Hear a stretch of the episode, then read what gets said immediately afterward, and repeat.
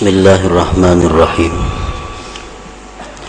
الحمد لله الذي أمرنا بالرضا والمحاسبة وأدخل من شاء من عباده الجنة بغير حساب ولا فتنة. أشهد أن لا إله إلا الله وحده لا شريك له. وأشهد أن سيدنا محمدا عبده ورسوله المغفور له. اللهم صل وسلم على سيدنا محمد الرؤوف الرحيم بالأمة وعلى آله وصحبه وذريته ومن سلك مسلكه صلاة وسلاما دائمين بدوام ملك الله وبعدد ما وسعه علم الله أما بعد yang kita hormati dan kita cintai para habaib dan para alim ulama guru-guru agama para muhibbin hadirin hadirat rahimakumullah. Alhamdulillah puji syukur kehadirat Allah yang telah mengumpulkan kita bersama-sama di tempat yang mulia di tempat yang penuh berkah ini Salawat dan salam kita haturkan kepada junjungan kita Nabi besar Muhammad sallallahu alaihi wasallam dan kepada seluruh keluarga, para sahabat, zuriat dan pengikut beliau. Para muhibbin rahimakumullah, al-hikmatu tsaniyah wal ishrun min al-hikamil ataiyah qala al-imam Ahmad ibnu Athaillah as-Sakandari rahimahullah wa nafa'ana bi ulumihi Hikmah yang ke-22 dari Al-Hikam Al-Ata'iyah. Berkata pengarang Al-Imam Ahmad bin Ata'illah As-Sakandari rahimahullah. Ma min nafasin tubdihi illa walahu qadarun fi kayumdihi. Yang artinya tidak ada daripada nafas. Tidak ada daripada nafas yang kamu tampakkan yang kamu zahirkan yang kamu keluarkan. Melainkan bagi nafas itu ada takdir pada engkau yang Allah lalukan. Nah, itulah arti daripada hikmah yang ke-22 ini. Yang maksudnya adalah inna anfasaka wa anfasa ghairik qad ammahal qadar. Sesungguhnya napas-napas engkau dan napas-napas selain engkau sungguh telah meliputi akan dia oleh takdir. Jadi seluruh napas-napas kita ini dan napas-napas orang lain itu semuanya tidak lepas tidak lepas dari takdir Allah. Walaupun satu napas tidak ada yang keluar daripada takdir Allah.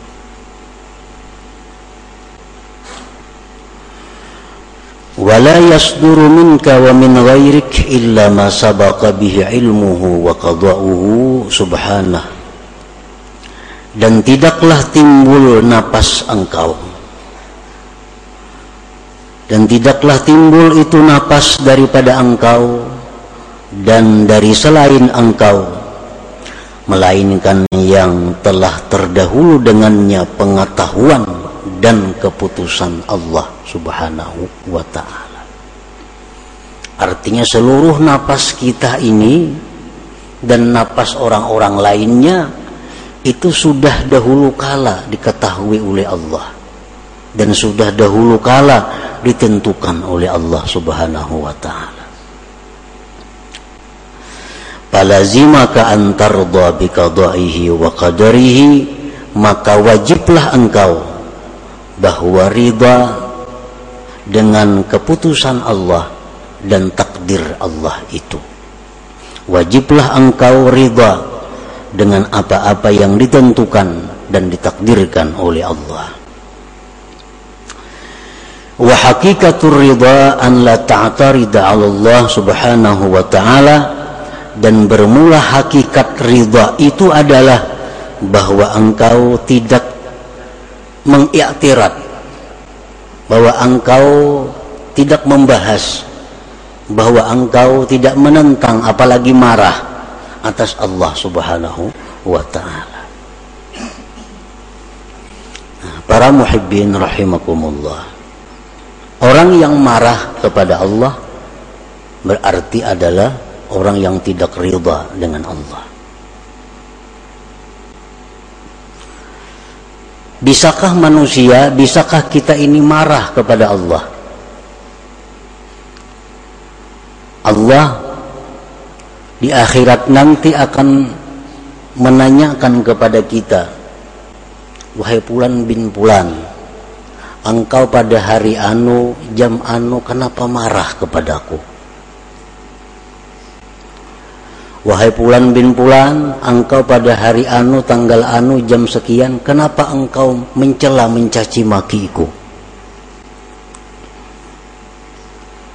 Seorang hamba ini bertanya kepada Allah, Wahai Tuhanku, aku tidak pernah marah kepadamu. Aku tidak pernah mencaci makimu. Kata Allah, tidak.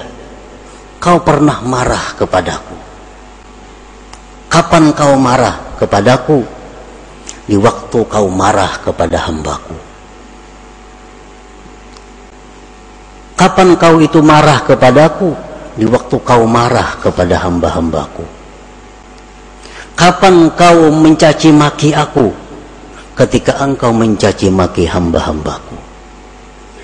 Nah para muhibbin rahimakumullah Berarti kalau kita ini benci kepada hamba, kepada makhluk Allah sama dengan benci kepada Allah. Kalau kita mencaci maki hamba Allah, makhluk Allah, pada hakikatnya kita mencaci maki Allah.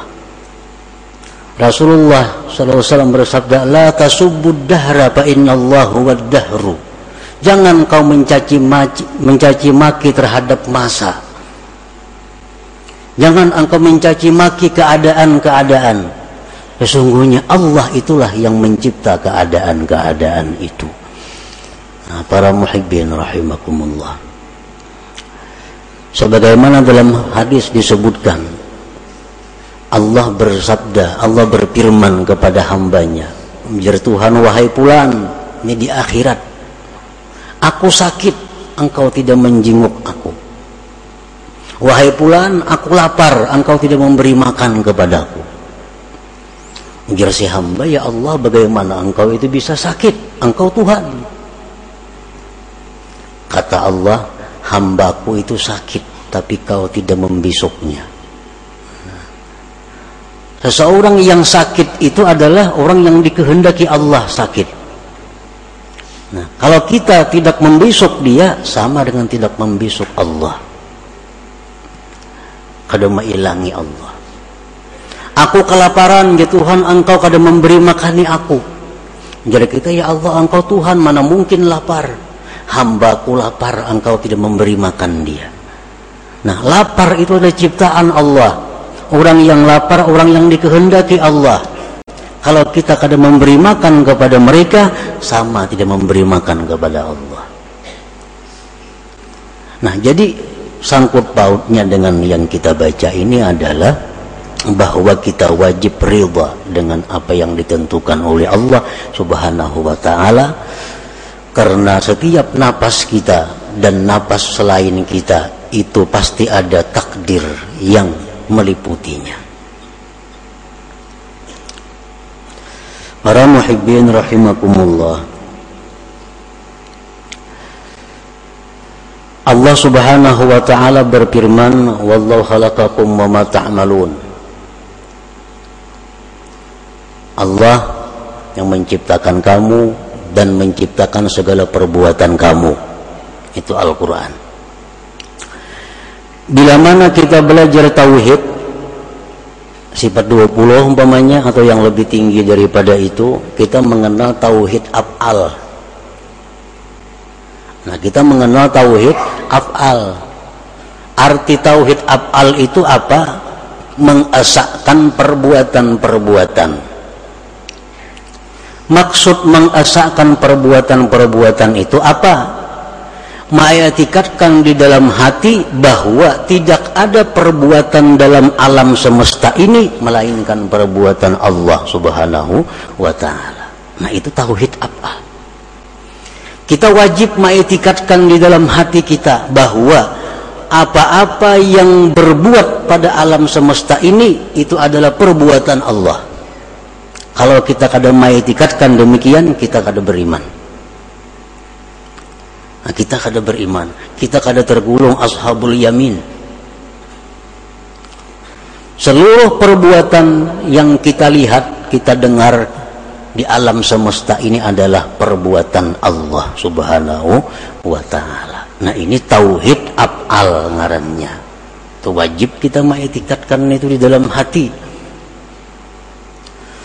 Nah, af'al ini perbuatan ini asarus sifat. Bekas sifat. Perbuatan itu adalah buahnya sifat dari sifat timbul af'al. Kita melihat tukang begitu pandai membangun sebuah bangunan. Itu af'al tukang pada zahirnya. Nah kehibatan tukang maulah bangunan itu tentu bekas daripada ilmu yang ada dalam dirinya. Ilmu sifat. Ilmu sifat jadi karena adanya sifat ilmu dalam diri si tukang ini timbullah perbuatan membuat gedung, membuat rumah yang bagus. Nah, jadi af'al itu adalah keluarnya di sifat.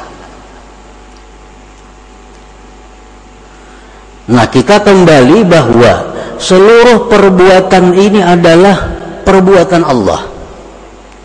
Seluruh perbuatan adalah perbuatan Allah. Dan perbuatan Allah itu fiil Allah itu bekas dari sifat Allah. Bekas dari sifat Allah. Dan sifat Allah itu banyak. Sifat Allah banyak. Tetapi kesimpulan dari banyaknya sifat Allah itu dibagi dua. Ada sifat Allah yang dinamakan al-jamal al ada sifat Allah yang dinamakan al-jalal Al-Jamal ini artinya keindahan, keilukan. Seperti apa sifat-sifat yang dalam kelompok Al-Jamal ini? Sifat pengasih, penyayang, pecinta, pemelihara, pemberi, pemaaf, pengampun. Itu sifat-sifat keindahan, keelokan. Yang kedua dinamakan sifat al-jalal, sifat kebesaran. Dalam kelompok sifat kebesaran ini Allah itu maha menyiksa. Allah itu maha memudaratkan. Allah itu maha menggagahi. Allah itu maha perkasa. Nah ini kelompok sifat al-jalal Jadi seluruh perbuatan-perbuatan yang ada kita lihat ini itu kada lepas daripada antara dua. Bisa al-jalal bisa al-jamal. Bisa keilukan bisa ke bisa kebesaran. Nah para muhibbin rahimakumullah. Kalau kita melihat manusia nah manusia. Manusia ini orangnya penyayang pemaaf tutur katanya lembut dikawani nyaman dikawani kadesuh membahas. Nah, ini adalah bekas daripada jamal keindahan-keindahan Allah. Ada kan kita bisik manusia nangka itu? Pasti ada manusia-manusia yang tutur katanya lembut, orangnya pemurah, orangnya penyayang, orangnya kada penyinggungan, orangnya kada pengarasan, orangnya kawa diatur. ada ada manusia macam itu? Ada. Nah ini adalah sifat-sifat yang nampak pada orang itu sifat keilukan Allah kalau kita berhadapan dengan sifat keilukan ini, kita dengan mudah ridha kepadanya, senang. Dengan mudah ridha kepadanya. Tetapi kita kadang-kadang ada berhadapan dengan perbuatan-perbuatan makhluk Allah yang merupakan sumbernya dari jalal kebesaran Allah. Orangnya kasar. Salah sedikit tersinggung. Salah sedikit bisa kada memberi. Salah sedikit bisa menghantam. Nah, ada kada manusia macam itu? Ada kalau kau salah salah kalau amuk nah ini adalah manusia-manusia yang merupakan perbuatannya itu dari sifat jalal kebesaran Allah nah kita dituntut untuk juga riba kepada orang seperti ini kita dituntut juga untuk riba dengan orang seperti ini jangan hanya riba kepada yang jamal tadi nyaman itu tapi kita mesti juga ridha kepada yang jalal karena kedua-duanya adalah sifat Allah Subhanahu wa taala. Nah, di sini kita diuji tauhid af'al kita. Apakah kita tauhid af'al itu hanya sampai dalam kitab? Apakah tauhid af'al kita hanya sampai utak? Apakah sampai ke hati kita? Bisakah kita riba kepada orang-orang yang kita berhadapan dengan orang-orang yang bersifat berkelakuan al-jalal? Tutur katanya kadang menyamani padas. Kadang-kadang bisa memukul, kadang-kadang bisa menyindir, kadang-kadang pokoknya ngalih diatur manusia nih. Nah, ini pun adalah dari sifat Allah al-jalal. Nah kadang-kadang kita marah kepada orang seperti itu. Kadang-kadang kita benci kepada orang seperti itu.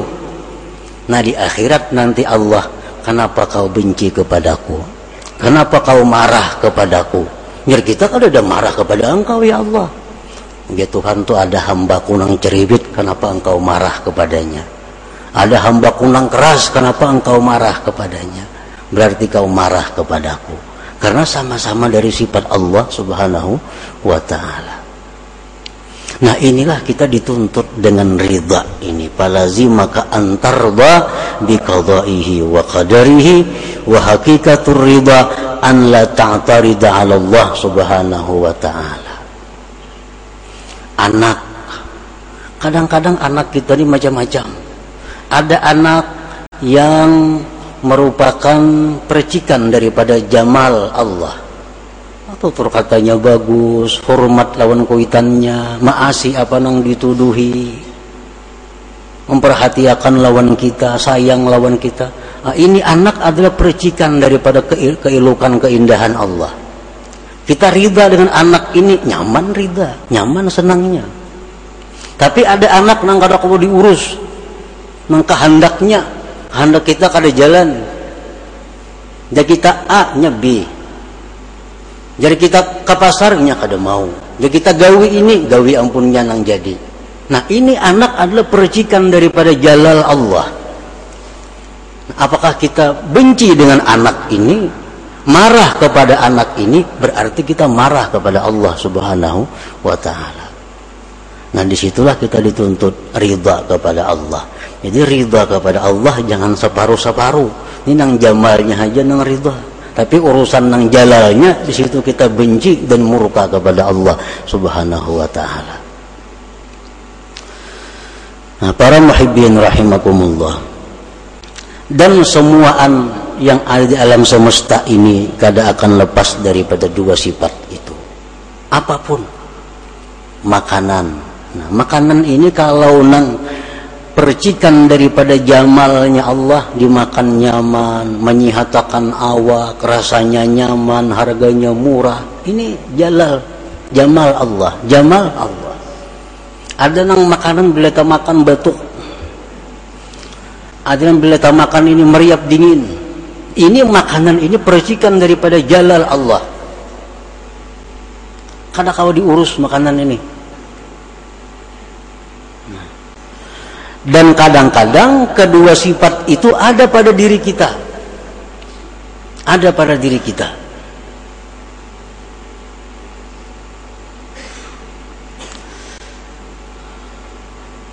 nah jadi jangan sampai engkau itu menentang atas Allah. Jangan sampai engkau itu marah kepada Allah. Jangan sampai engkau benci kepada Allah. Karena nanti di akhirat kita akan akan ditaubih oleh Allah. Apa taubih itu artinya? Ditumpalakakan oleh Tuhan bahasa kitanya. Nah ikam Tuhan waniknya menyeriki aku lah. Waniknya ikam ini mendendam lawan aku lah di kita asal ada mendendam engkau ya Allah. Nah gitu Tuhan ikam dendam lawan hambaku. Ikam dendam lawan pulan bin pulan. Engkau marah dengan pulan bin pulan. Padahal itu adalah merupakan perbuatan daripada aku.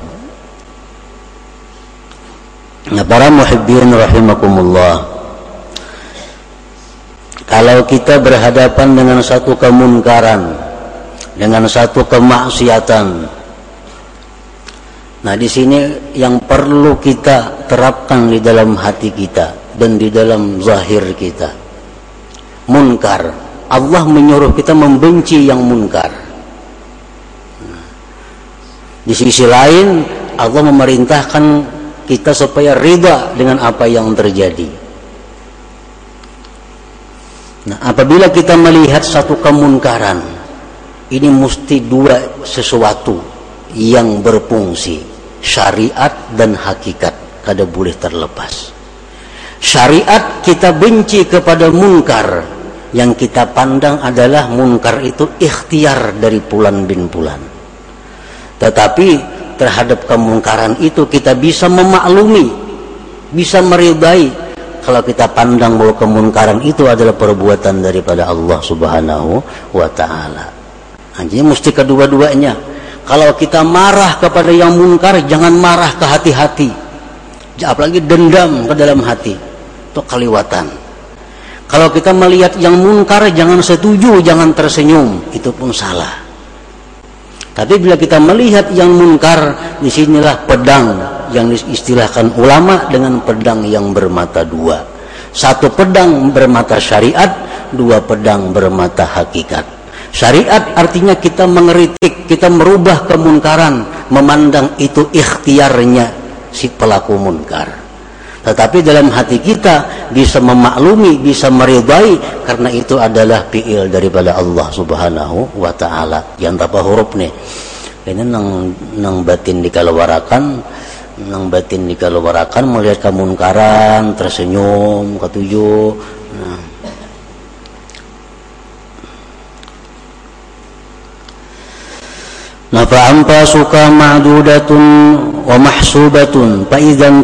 akhiru anfasika rahalta ila akhiratika wa tarakta dunya wa zinataha wa ma ahbabta biha min malin wa jahin wa ahlin wa ghairiha. Maka bermula napas-napas kamu itu dihitung dan dihisap. Napas kita ini Allah ada hitungannya berapa triliun kali kita bernapas sepanjang umur ada yang diberi jatah bernapas satu miliar kali. Allah mampu menghitung napas seluruh makhluknya. Ada orang yang diberi jatah oleh Allah, engkau diberi jatah oleh Tuhan bahwa bernapas cuma seribu kali, habis itu pasti mati. Ulahkan napas buatan, kadang kau dibuat-buat napasnya itu. Itu ulahan Allah. Napas engkau itu dihitung oleh Allah dan dihisap.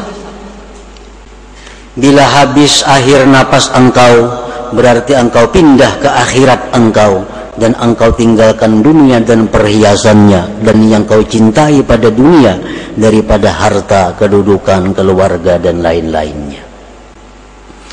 Wa idza kanatil anfasu ma'dudatan wa baluka bi af'alika wa aqwalika wa apabila napas kita itu dihisap oleh Allah napas dihisap Ikan ya Tuhan bernapas sekian kali sehari ke mana digunakan napas itu Nah, bila napas itu dihisap, apalagi perbuatan kita, apalagi perkataan kita, dan apa-apa yang dibicarakan oleh hati kita. Qala ta'ala inna sam'a wal basara wal fu'ad wa kullu ulaika kana anhu mas'ula. Pendengaran, penglihatan, hati seluruhnya itu akan ditanya. Akan ditanya oleh Allah Subhanahu wa taala. Qala sallallahu alaihi wasallam ma min 'abdin yakhtu khatwatan illa su'ila anha ma arada biha. Tidak ada dari seorang hamba yang melangkah satu langkah melainkan dia akan ditanya di akhirat nanti langkah itu ke mana untuk apa? Kita ini bakunjang hmm, belangkah salangkah? Itu ada catatannya di sisi Allah. Dan akan ditanya engkau pada hari anu jam anu melangkah untuk apa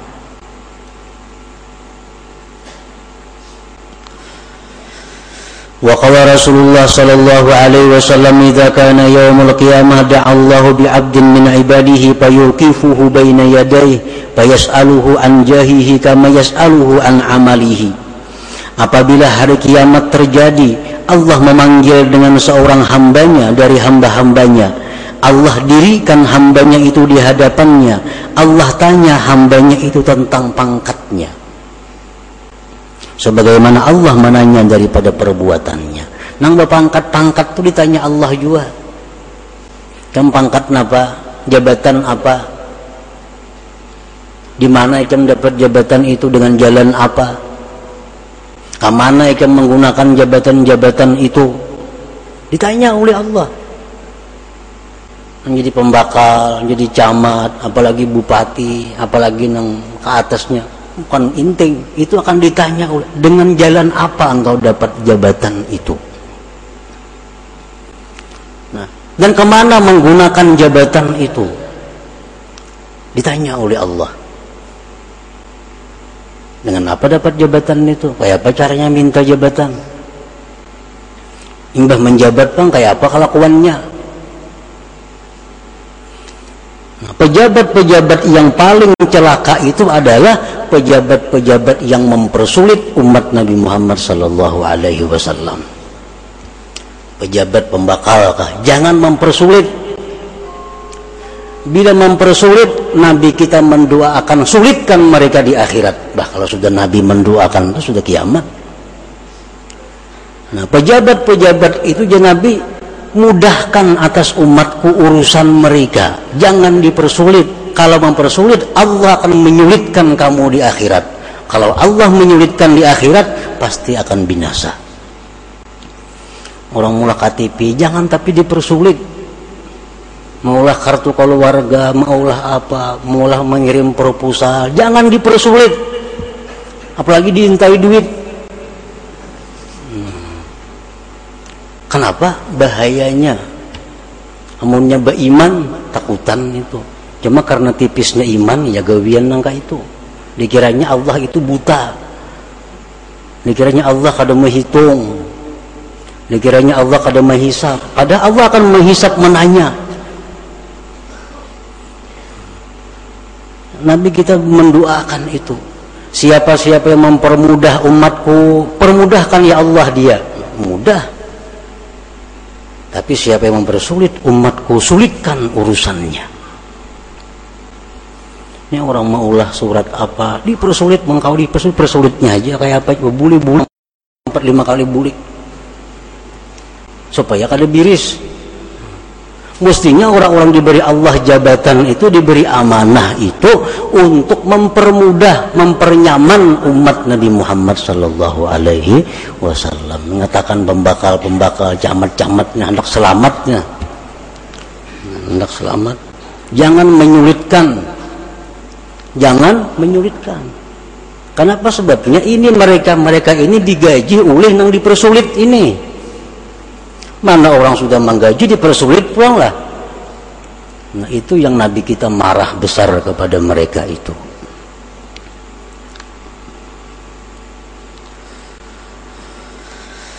Qala Umar bin Khattab radhiyallahu anhu hasibu anfusakum qabla an tuhasabu wa zinuha qabla an tuzanu. Nah, ini Sayyidina Umar mengajarkan kepada kita cara cara supaya mati itu di akhirat itu kada dihisap. Nah, kada ditanyai oleh Allah macam-macam. Sayyidina Umar mengajarkan Gak Sayyidina Umar hisaplah diri kamu sebelum dihisap orang nah kita hisap berdahulu nah kita hisap berdahulu karena di sana kita kada dihisap orang lagi bila kita di sini kada menghisap di sana kena hitungannya ngalih nah bagaimana cara menghisap diri itu Bagaimana cara menghisap diri? Bagaimana cara muhasabah yang sebenarnya? Wa inna ma hisabuhu li nafsihi ay yatuba an kulli ma'siyatin qabla al-maut taubatan nasuha wa yatadaraku ma farata fi faraidillah azza wa jalla wa yaruddu al-mawalim ila ahliha wa yastahillu kulla man ta'arrada lahu bi lisanihi wa yadihi hatta yamuta hadha yadkhulul jannata bighairi hisab. Menghisap diri itu adalah artinya tobat dari tiap-tiap maksiat. Tobat nasuha jangan tobat bebulikan tobat nasuha satu. Yang kedua bayari hutang-hutang kepada Allah. Hutang puasa hutang sembahyang bayari hutang nazar. Kembalikan kezaliman-kezaliman kepada pemiliknya. Pernah memungut pungutan liar bulikakan ampunnya dalam dunia nyaman membulikakan mau akhirat ngalih. Bulikakan kepada ampunnya. Kita pernah mencuntan bulikakan. Ada kau lagi membulikakan minta halal. Orangnya sudah mati. Minta halal kepada ahli warisnya. Ahli warisnya kada ada lagi. Banyaki amal ibadah hadiahkan pahalanya lawan orang nang hartanya dicuntan itu. Hadiahkan baca fatihah ayat 4 hadiahkan pahalanya. Nah ya Allah ini hamba membaca fatihah ayat 4 pahalanya. Beriakan ya Allah untuk orang-orang yang pernah hamba ambil hartanya orang yang pernah hamba gibah pribadinya dan sebagainya. Itu jalan terakhir. Nah, bila kita bisa melakukan itu, mati kita ya dahulul jannata bighairi hisab, maka masuklah surga tanpa dihisap lagi. Nah, ini amalan masuk surga yang tanpa hisap yang sebenarnya itu. Kalau ada amalan-amalan siapa membaca ini sok surga bighairi hisab, itu hanya penunjang. Siapa sembahyang tengah malam masuk surga tanpa hisap itu hanya penunjang tapi intinya adalah ini. Tobat dari maksiat, bayari hutang kepada Allah, bulikakan harta-harta orang yang ada pada diri kita, pada kekuasaan kita, bulikakan dan minta halal kepada orang-orang yang kita sakiti, yang kita aniaya. Pertahankan sampai mati, mati kita nangarannya husnul khatimah, masuk surganya bigairi hisab itu yang dimaksud daripada hikmah yang ke-22 daripada Al-Hikam Al-Ataiyah ini. Nah, selanjutnya yang ke-23. Ila hadratin Nabi sallallahu alaihi wasallam Al-Fatihah. استعين اهدنا الصراط المستقيم صراط الذين انعمت عليهم غير المغضوب عليهم يا الله بها يا الله بها الله بحسن الخاتمة الله بها يا الله بها الله بحسن الخاتمة يا الله بها يا الله بها يا الله بحسن الخاتمة. ويا أيها الرجل منه شفاعة صلوا عليه وسلموا تسليما. اللهم صل وسلم وبارك